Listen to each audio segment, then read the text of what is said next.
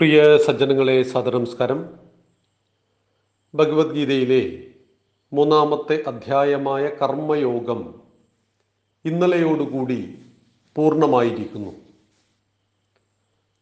മൂന്നധ്യായങ്ങൾ നാം പിന്നിട്ട് കഴിഞ്ഞു. ഒന്നാമത്തെ അധ്യായം അർജുന വിഷാദയോഗം രണ്ടാമത്തേത് സാഖ്യയോഗം മൂന്നാമത്തേത് കർമ്മയോഗം. കർമ്മയോഗത്തിന്റെ ലക്ഷ്യങ്ങളെക്കുറിച്ച് കർമ്മയോഗത്തിലുള്ള ഉയർച്ചയെക്കുറിച്ച് ഭഗവാൻ അർജുനനെ ബോധ്യപ്പെടുത്തുന്നു. ഒന്നാമത്തെ അധ്യായത്തിൽ ഭഗവാൻ സംസാരിക്കുന്നേയില്ല. എല്ലാം പറയുന്നത് അർജുനനാണ്. അർജുനന്റെ വിഷാദം കുരുക്ഷേത്ര യുദ്ധഭൂമിയിൽ തന്റെ ബന്ധുജനങ്ങളെ കണ്ടപ്പോൾ അർജുനനുണ്ടായ വിഷാദം. കുരുക്ഷേത്ര യുദ്ധത്തിന് വരുന്നതിനു മുമ്പ് അനേക യുദ്ധങ്ങളിൽ പങ്കെടുത്ത് പരമേശ്വരനോട് പോലും യുദ്ധം ചെയ്ത ആ അർജുനൻ കുരുക്ഷേത്ര യുദ്ധഭൂമിയിൽ ദേവദത്തമെന്ന തന്റെ ശംഖ് മുഴക്കി യുദ്ധത്തിന് തയ്യാറാണെന്ന് പ്രഖ്യാപിച്ചു. പാഞ്ചജന്യം ഋഷികേശം ദേവദത്തം ധനം ധനഞ്ജയ ഭഗവാൻ പാഞ്ചജന്യം മുഴക്കിയപ്പോൾ ഭഗവാനൊപ്പം തന്നെ ദേവദത്തമെന്ന തന്റെ ശംഖ് മുഴക്കി ഇതാ ഞങ്ങൾ യുദ്ധത്തിന് തയ്യാറാണ് കൗരവന്മാരെ എന്നുറക്കെ വിളിച്ചു പറഞ്ഞവനാണ് അർജുനൻ. ആ അർജുനൻ പറഞ്ഞു ദുഷ്ടബുദ്ധിയായ ദുര്യോധനന്റെ വിജയം ആഗ്രഹിച്ചുകൊണ്ട് ഞങ്ങളോട് യുദ്ധം ചെയ്യുവാൻ വന്നവന്മാരെ ഞാനൊന്ന് കാണട്ടെ. അതുകൊണ്ട് സേനയോരുഭയോർ മധ്യേ രഥം സ്ഥാപമയെ അച്യുത. രണ്ട് സൈന്യത്തിന്റെയും മധ്യത്തിലായിട്ട് എന്റെ രഥത്തെ കൊണ്ടുപോയി നിർത്തൂ അച്യുത ചുതിയില്ലാത്തവനെ എന്ന് ഭഗവാനോട് പറഞ്ഞു. ഒരു കമാൻഡർ ഇൻ ചീഫ് അദ്ദേഹത്തിന്റെ ഡ്രൈവറോട് പറയുന്നത് പോലെയാണ് ഭഗവാനോട് പറഞ്ഞത് രഥമെടുക്കൂ ഞാൻ ഇവരെയെല്ലാം ഒന്ന് കാണട്ടെ. ഒരു ജില്ലയുടെ അറുപത്തിനാല് യോജന നീളവും വീതിയും ആ കുരുക്ഷേത്ര യുദ്ധഭൂമിയിൽ എവിടെ വേണമെങ്കിലും ഭഗവാന് പേര് നിർത്താം. പക്ഷെ ആരെ കണ്ടാലാണോ അർജുനന്റെ മനസ്സിളകുന്നത്? ആരാണോ അർജുനനെ ഏറെ സ്നേഹിക്കുന്നത്? ആരെയാണോ അർജുനനേറെ സ്നേഹിക്കുന്നത്? അവർക്ക് മുന്നിലേക്ക് രഥം കൊണ്ടുപോയി നിർത്തിയിട്ട് ഭഗവാൻ പറഞ്ഞു നീ നിന്റെ ബന്ധുജനങ്ങളെ കണ്ടോളൂ അർജുന. തന്റെ ശത്രുക്കളെ മുഴുവൻ അർജുനൻ ഒന്ന് നോക്കി അവിടെ കാണുന്നു. അച്ഛന്റെ ജ്യേഷ്ഠന്റെ നൂറ് മക്കൾ കൗരവന്മാർ. തനിക്ക് വേണ്ടിയിട്ട് ഏകലവ്യനോട് വിരൽ പോലും മുറിച്ചു മേടിച്ച തന്റെ ഗുരുവായ ദ്രോണാചാര്യര് തന്റെ പിതാമഹനായ തന്നെ എത്രമാത്രം വാത്സല്യത്തോടുകൂടി എടുത്തു നട നടന്നു വളർത്തിയ ആ പിതാമഹനായ ഭീഷ്മാചാര്യർ തന്റെ അമ്മാവന്മാര് തന്റെ ബന്ധുജനങ്ങൾ സുഹൃത്തുക്കൾ അതാ യുദ്ധഭൂമിയിൽ മറുവശത്തണിനിരന്നിരക്കുന്നു അവർ കൊല്ലുവാനും ചാകുവാനും തയ്യാറായി വന്നിരിക്കുന്നു. ഇവരോടാണ് ഞാൻ യുദ്ധം ചെയ്യേണ്ടത് എന്ന് അർജുനന് മുമ്പ് അറിയാമായിരുന്നു പക്ഷേ ജീവിതത്തിൽ പ്രതിസന്ധികളെ കുറിച്ച് ചിന്തിക്കുവാൻ എളുപ്പമാണ്. പ്രതിസന്ധിയെ മുഖാമുഖം നേരിടേണ്ടി വരുന്ന സാഹചര്യത്തിൽ ആ പ്രതിസന്ധിയോട് നാം എങ്ങനെ പ്രതികരിക്കുന്നു എന്നുള്ളതാണ് നമ്മുടെ വ്യക്തിത്വം. പ്രതിസന്ധിയെക്കുറിച്ച് ചിന്തിച്ച് മനസ്സുകൊണ്ട് സങ്കല്പിക്കുവാനും പരിഹാരം കാണുവാനും എളുപ്പമാണ്. എന്നാൽ പ്രതിസന്ധിയെ മുഖാമുഖം അഭിമുഖീകരിക്കേണ്ടി വരുമ്പോൾ നമ്മളിൽ പൗരുഷമെത്രയുണ്ട്? അതിനെ എങ്ങനെ അതിജീവിക്കുവാൻ കഴിയും? ഇവിടെയും അർജുനൻ യുദ്ധഭൂമിയിൽ പ്രതിസന്ധിയിൽ മുഖാമുഖം യുദ്ധത്തിന് തയ്യാറായി വന്നു. അപ്പോഴാണ് തന്റെ ശത്രുക്കളെല്ലാം തന്റെ ബന്ധുക്കളാണ് എന്ന തിരിച്ചറിവ് അല്ലെങ്കിൽ ആ ചിന്തയുടെ വല്ലാത്ത വേലിയേറ്റം അർജുനനുള്ളിലുണ്ടാകുന്നു. എന്നിട്ട് അർജുനൻ പറയുന്നു ഭഗവാനോട് ദുഷ്ട്വേമം സ്വജനം കൃഷ്ണ.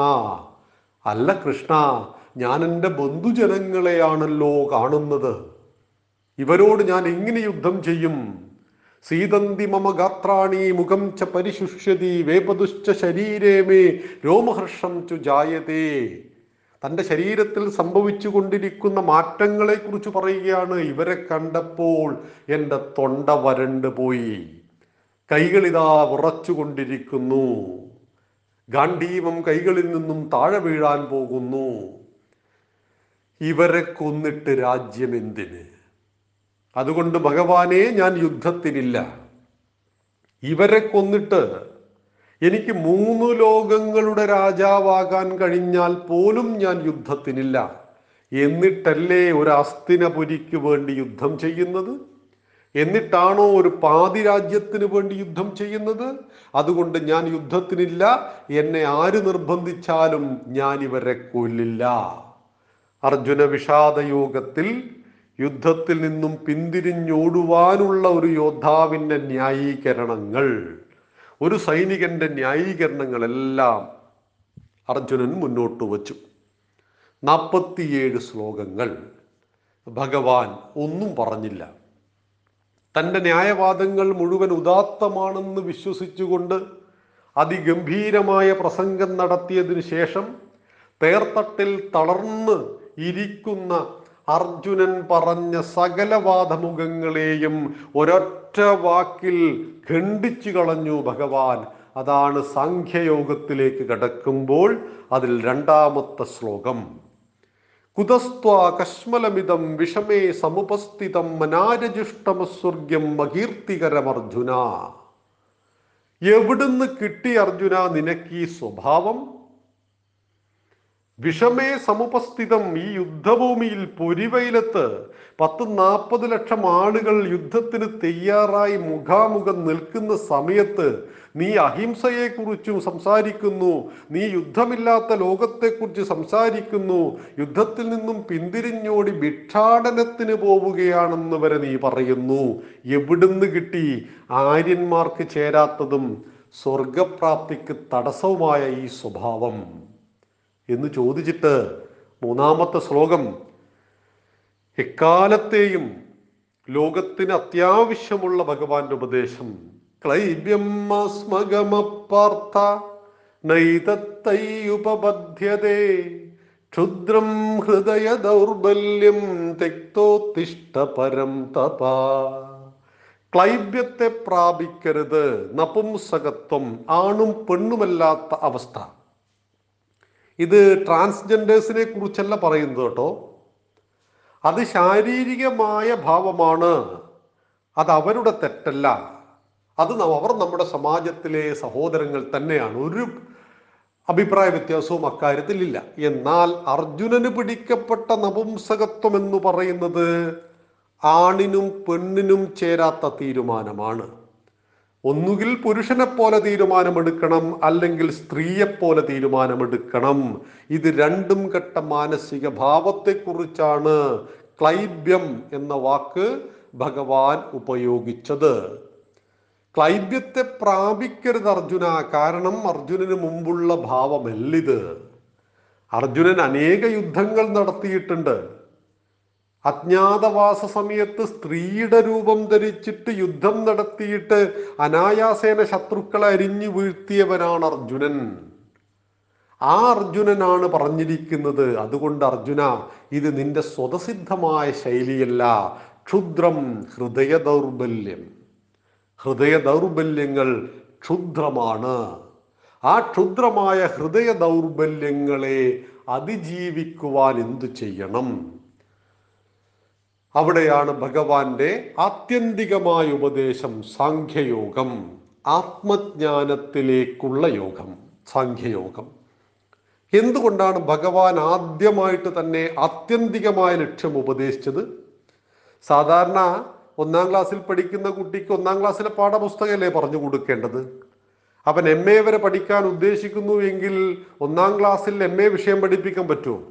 സാമാന്യൻ അങ്ങനെ കാണാറില്ല. എന്നാൽ എന്തുകൊണ്ടാണ് ഭഗവാൻ ആത്യന്തികമായ ലക്ഷ്യം പറഞ്ഞു കൊടുത്തത്? നോക്കൂ. അടിസ്ഥാനപരമായ യോഗ്യത കരഗതമാക്കിയ വ്യക്തിയാണ് അർജുനൻ.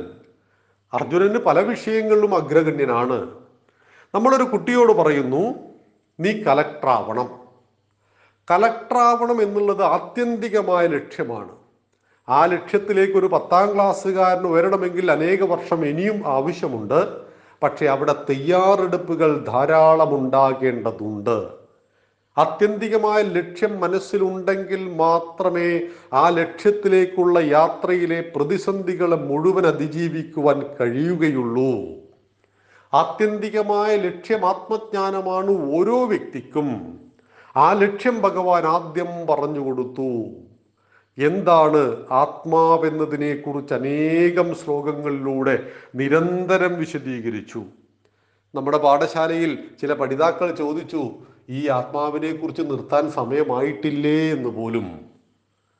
അതിൽ ആർക്കും ഒന്നും ചെയ്യാനില്ല ഒക്കെ ഭഗവാന്റെ ഉപദേശങ്ങളാണ്. എന്തുകൊണ്ട് നിരന്തരം പറഞ്ഞു ആത്മാവ് ഇപ്പോഴും നമുക്ക് പലർക്കും ബോധ്യപ്പെട്ടിട്ടില്ല എന്നതുകൊണ്ട് തന്നെ. ആത്മാവ് എന്ന് പറയുമ്പോൾ അതൊക്കെ ഉണ്ടോ? അതൊക്കെ ഒരു വിശ്വാസമല്ലേ എന്ന് പറയുന്നവരാണ് കൂടുതലുള്ളത്. കൂടുതൽ കൂടുതൽ ഗുരുമുഖത്ത് നിന്ന് പഠിച്ചുകൊണ്ട് നമ്മുടെ പ്രിയ പഠിതാക്കൾ കാര്യങ്ങൾ മനസ്സിലാക്കേണ്ടതാണ്. അർഹരായ സന്യാസി വര്യന്മാരെ ആചാര്യന്മാരെ അതിനുവേണ്ടി കണ്ടെത്തണമെന്ന് തുടർച്ചയെ ഉപദേശിച്ചിരുന്നു. വാട്സപ്പിലൂടെയുള്ള പഠനം കൊണ്ട് മാത്രം നമുക്ക് ഏതെങ്കിലും ഒരു ലക്ഷ്യത്തെ പ്രാപിക്കാൻ കഴിയില്ല. ഈ പഠനം ഒരു സൂചന മാത്രമാണ്. ഇങ്ങനെയൊക്കെ ഉണ്ട്. നമ്മുടെ ധർമ്മത്തിൽ എന്ന് പറയുവാനുള്ള സൂചന മാത്രമാണെന്ന് തുടക്കത്തിലെ സൂചിപ്പിച്ചിരുന്നു. ആത്മാവിനെ കുറിച്ച് പറഞ്ഞു ആത്മസാക്ഷാത്കാരത്തെ കുറിച്ച് പറഞ്ഞു ആത്യന്തികമായ ആത്മജ്ഞാനത്തെ കുറിച്ച് പറഞ്ഞതിന് ശേഷം മൂന്നാമത്തെ അധ്യായത്തിലേക്ക് കടന്നു. കർമ്മയോഗം. കർമ്മയോഗത്തിൽ എന്തുകൊണ്ട് അർജുനെ ഉപദേശിച്ചു? അവിടെ ഭഗവാൻ തുടക്കത്തിലേ പറഞ്ഞിട്ടുണ്ട്. അർജുന നീ ജ്ഞാനയോഗത്തിന്റെ വഴിയിലൂടെ മുമ്പ് സഞ്ചരിച്ച ആളായിരുന്നില്ല. മറിച്ച് നീ കർമ്മയോഗത്തിൽ ശ്രേഷ്ഠനായിരുന്നു. കർമ്മം യോഗമായി ചെയ്യുമ്പോൾ അവിടെയും നിനക്ക് ഉയരുവാൻ കഴിയുന്നു അല്ലെങ്കിൽ മോക്ഷത്തെ പ്രാപിക്കുവാൻ കഴിയും. എന്നും വൈദിക ഉപദേശമുണ്ട്. സത്യം വധ ധർമ്മം ചര സ്വാധ്യായാന്മ പ്രമദ. സത്യം പറയുക ധർമ്മത്തെ ആചരിക്കുക. സ്വാധ്യായം സ്വന്തം ജോലിയിൽ കർമ്മത്തിൽ പ്രമദ മടി കാണിക്കാതിരിക്കുക ഇവിടെ അർജുനൻ സ്വന്തം കർമ്മത്തിൽ നിന്നും പിന്തിരിഞ്ഞോടുവാൻ പരിശ്രമിച്ചപ്പോൾ അർജുനനെ കർമ്മയോഗിയാക്കുവാൻ വേണ്ടിയാണ് മൂന്നാമത്തെ അധ്യായമായ കർമ്മയോഗത്തെ ഭഗവാൻ ഉപദേശിക്കുന്നത്. കർമ്മത്തെ ശ്രേഷ്ഠമാക്കി ചെയ്തുകൊണ്ട് അഥവാ ഫലേച്ഛ കൂടാതെ ഞാൻ ചെയ്യുന്നു. ഞാൻ ചെയ്താൽ മാത്രമേ ഇത് ശരിയാവുള്ളൂ. ഞാൻ ചെയ്യുന്ന കർമ്മത്തിന്റെ ഫലം എനിക്ക് കിട്ടണം. കർമ്മത്തിന്റെ ഫലം ആഗ്രഹിച്ചുകൊണ്ടാണ് ഞാൻ കർമ്മം ചെയ്യുന്നത്. ഈ ഭാവത്തിൽ കർമ്മം ചെയ്താൽ കർമ്മം ശ്രേഷ്ഠമാവുകയില്ല. ഇവിടെ ഒരു സൈനികനായ അർജുനന്റെ കർമ്മം യുദ്ധം തന്നെയാണ്. ലോകത്തിൽ എല്ലാ കാലത്തും സൈനികന്റെ കർമ്മം യുദ്ധം തന്നെയാണ്. ആ യുദ്ധത്തിൽ ഒന്നുകിൽ മരണം അല്ലെങ്കിൽ വിജയം. ഒന്നുകിൽ ആ സൈനികൻ മരിക്കും. അല്ലെങ്കിൽ അനേകമായിരം ആളുകളെ കൊന്ന സൈനികന്മാരുണ്ട്. നൂറുകണക്കിന് ശത്രുക്കളെ കൊല്ലേണ്ടി വരും യുദ്ധത്തിൽ അത് സ്വാഭാവികമാണ്. ഇവിടെ അർജുനൻ തന്റെ പിതാമഹനെയും ഗുരുവിനെയും ബന്ധുജനങ്ങളെയും കണ്ടപ്പോൾ അതിൽ മോഹിച്ചുപോയി ദൃഷ്ടിയമം സ്വജനം കൃഷ്ണ എന്നാണ് പറയുന്നത്. ഞാൻ എന്റെ സ്വജനങ്ങളെ കാണുന്നു. ഈ കൺഫ്യൂഷനിൽ നിന്ന് ആശയക്കുഴപ്പത്തിൽ നിന്ന് അർജുനനെ വിമോചിപ്പിക്കുവാൻ വേണ്ടിയിട്ടാണ് കർമ്മയോഗത്തിലേക്ക് ഭഗവാൻ മൂന്നാമതായി കടന്നത്. മൂന്നാമത്തെ അധ്യായം. ഭഗവാൻ പറയുന്നതിൽ രണ്ടാമത്തെ അധ്യായം. കാരണം ഭഗവാൻ ഒന്നാമത് പറഞ്ഞത് സാഖ്യയോഗമാണ് രണ്ടാമത് കർമ്മയോഗമാണ്. ഒന്നാമത്തേത് അർജുനൻ മാത്രമേ പറഞ്ഞിട്ടുള്ളൂ. അപ്പോൾ അവിടെ കർമ്മയോഗത്തിലേക്ക് ഭഗവാൻ വന്നിട്ട് സാഖ്യയോഗത്തിലൂടെ ആത്യന്തികമായ മോക്ഷപ്രാപ്തിയും കർമ്മയോഗത്തിലും അത് സാധ്യമാണ്. ഇവിടെ ഇത് നമുക്കും എളുപ്പമാണ് നമുക്ക് ഉപകാരപ്രദമാണ്. ജ്ഞാനത്തിന്റെ ലോകത്ത് സഞ്ചരിച്ചുകൊണ്ട് ആത്യന്തികമായ മോക്ഷപ്രാപ്തിയിലേക്ക് ഉയരുവാൻ ഒരു ലക്ഷത്തിൽ ഒരാൾക്കൊക്കെ സാധ്യമാവുള്ളൂ.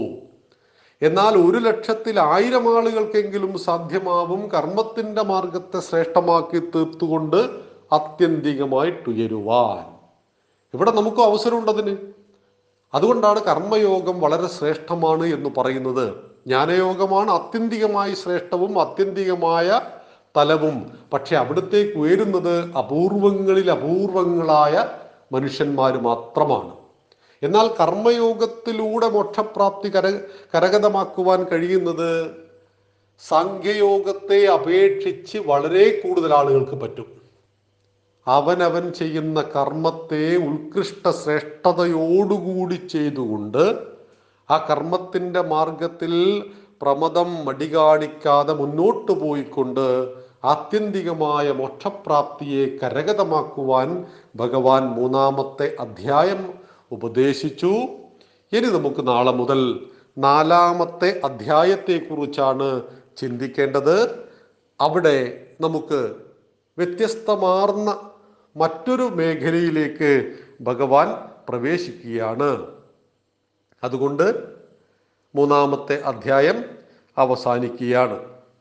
ശ്രീമദ് ഭഗവത്ഗീത ഉപനിഷസ്തു ബ്രഹ്മവിദ്യായാം യോഗശാസ്ത്രേ ശ്രീകൃഷ്ണാർജുന സംവാദേ കർമ്മയോഗോ നാമ തൃതീയോ അധ്യായ പ്രിയ സജ്ജനങ്ങൾക്ക് നമസ്കാരം.